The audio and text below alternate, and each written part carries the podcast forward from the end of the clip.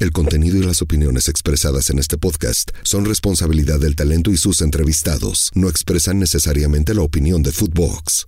Esto es La Fantasmagórica, un podcast con el fantasma Nacho Suárez, exclusivo de futvox.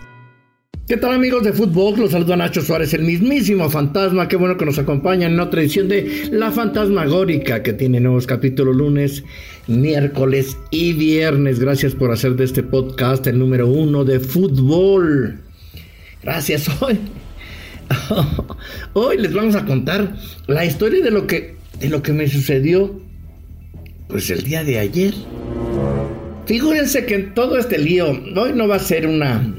un nuevo capítulo del señor Tiburón, pero voy a tratar de él porque voy a hablar de la audiencia, la primera audiencia pública donde se permite eh, que usted, yo, un abogado, el que sea, se presente en la sala, se quede ahí, si, si, hay, si hay lugares, se quede ahí calladito, bien portadito y vea cómo se desarrolla el juicio verbal donde Kuri está peleando, más bien está, es la arrendadora azteca, eh, tiene en el tambo a Fidel Kuri por una deuda de ciento treinta y nueve millones de pesos que se le prestó y no le pagó.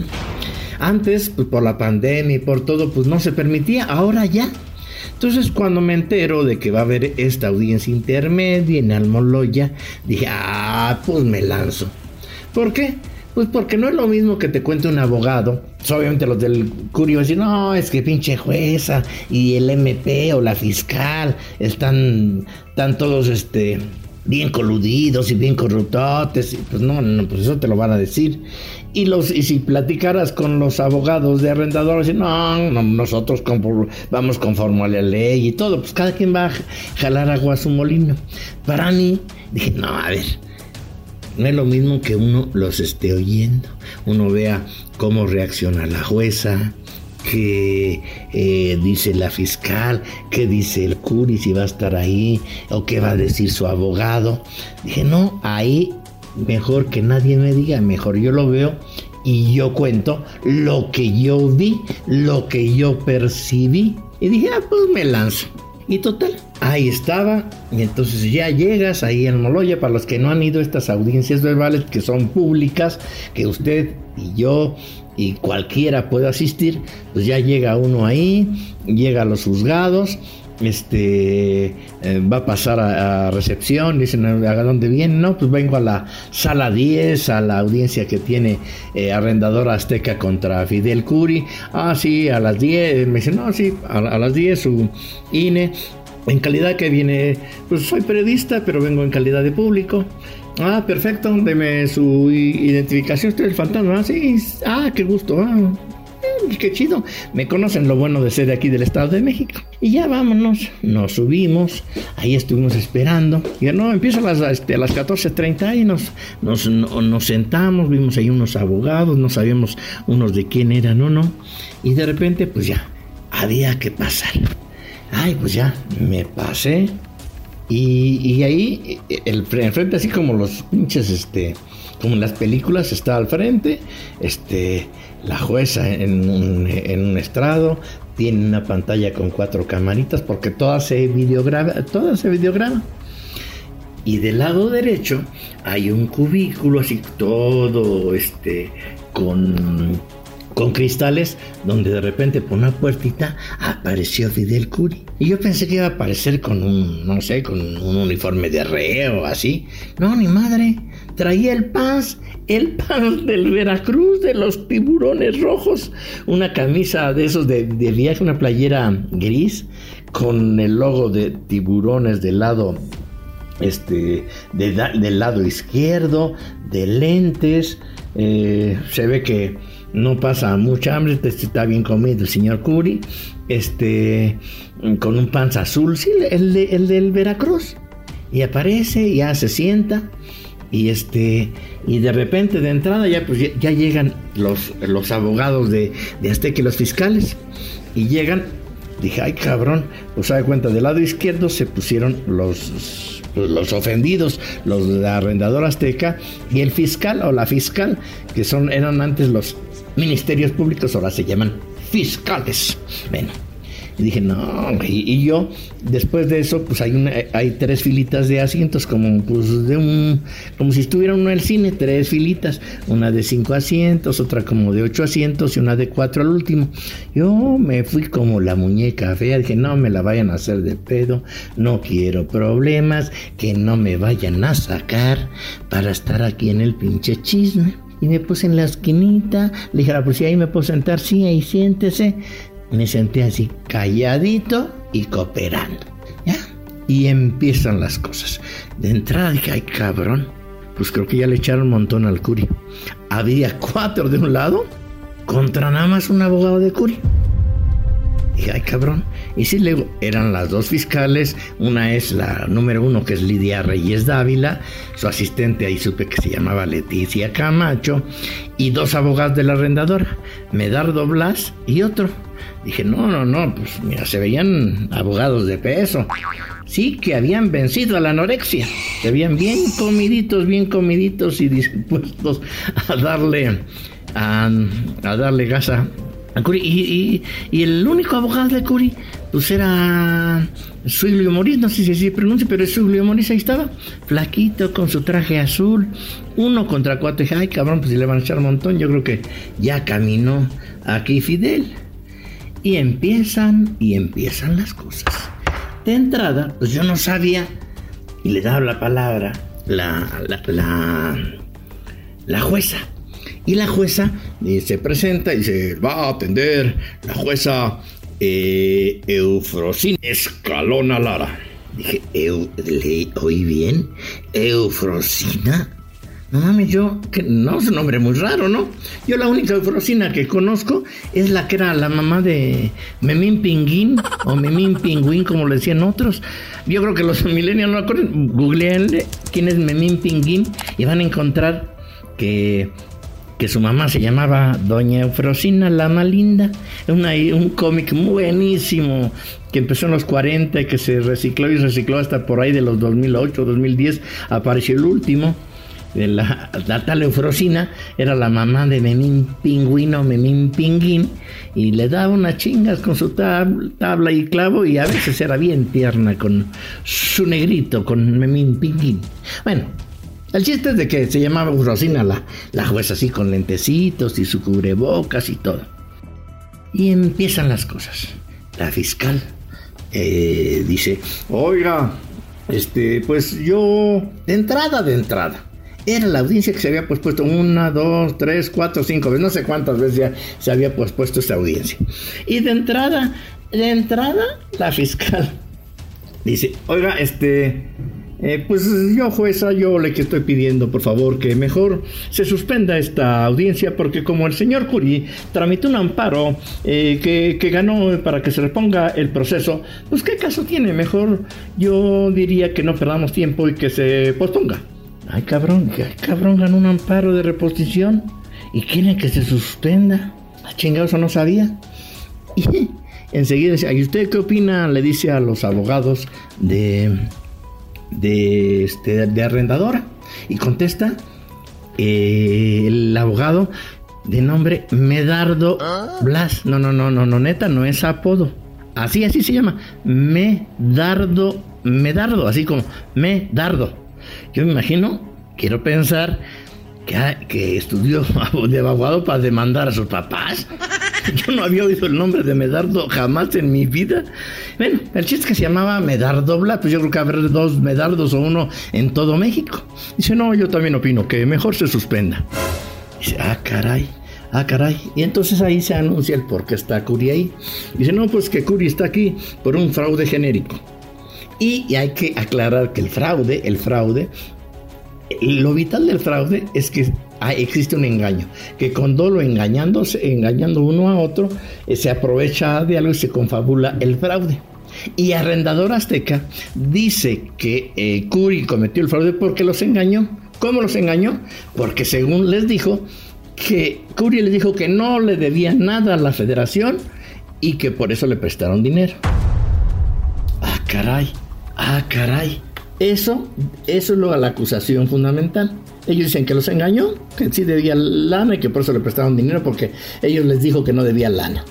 Y entonces, a todo esto, pues entonces había que decir, a ver, entonces, ¿cómo está el pedo? ¿Cómo está el, el, el, el tema ahora?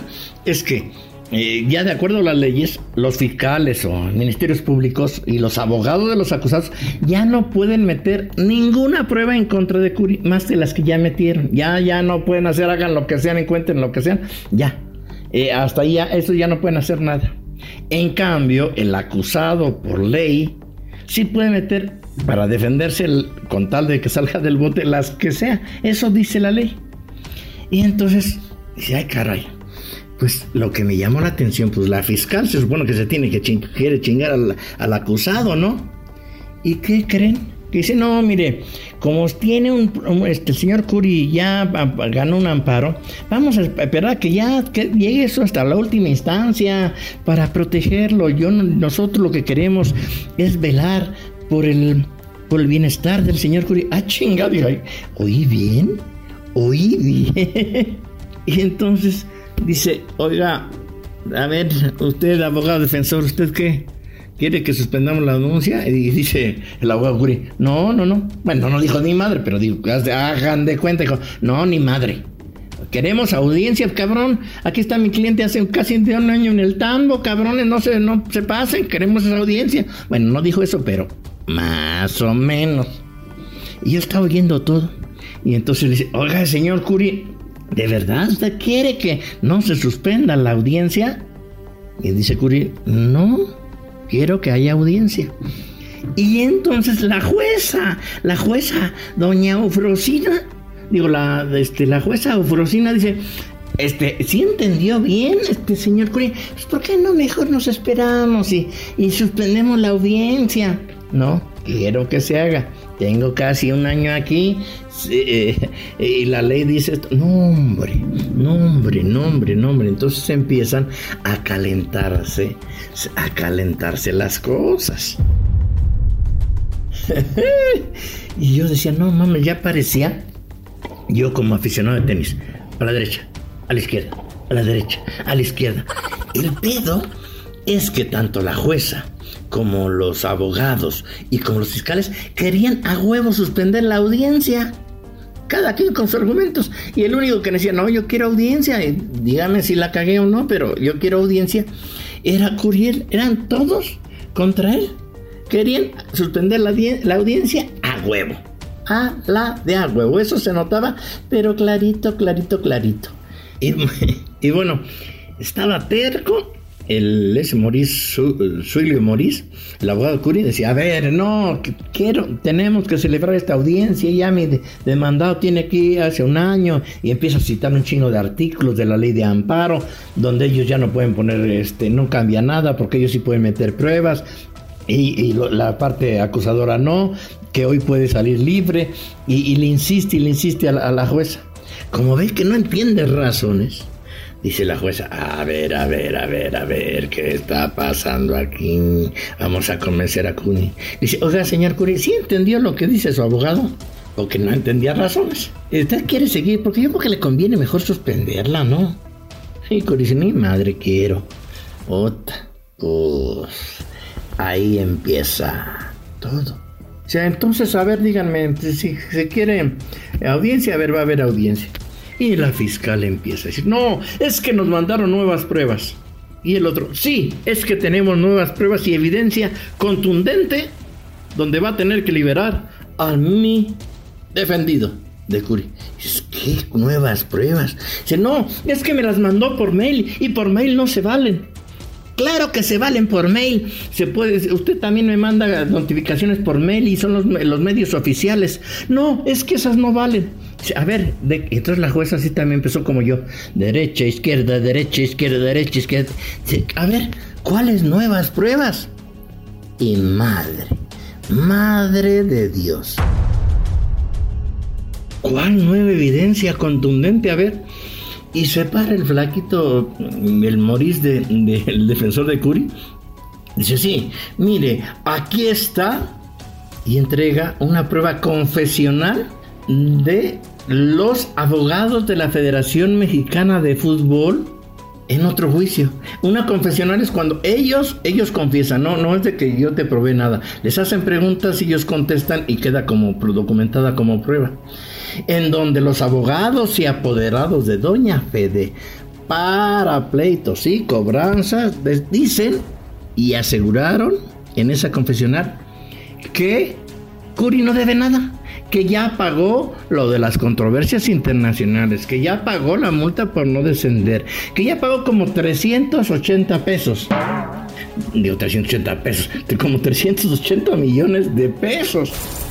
Y dice, eh, aquí está la confesional, aquí están las pruebas, la, las copias certificadas, sí se las mandé, señora jueza. Entonces todos se pusieron nerviosos. Dije, la madre, ¿que de qué está hablando? Y entonces empieza el, el Moris, mire, Aquí, aquí está el abogado Medardo Blas Martínez. Y con ese nombre pues no se te olvida nunca, ¿no? Bueno, él está representando aquí a Arrendadora. Y dice que lo engañamos porque el señor Kuri no le dijo que, que debía dinero. Pero ¿qué crees, jueza? Que el abogado Medardo Blas Martínez también en esta, en esta confesional era el apoderado de la federación.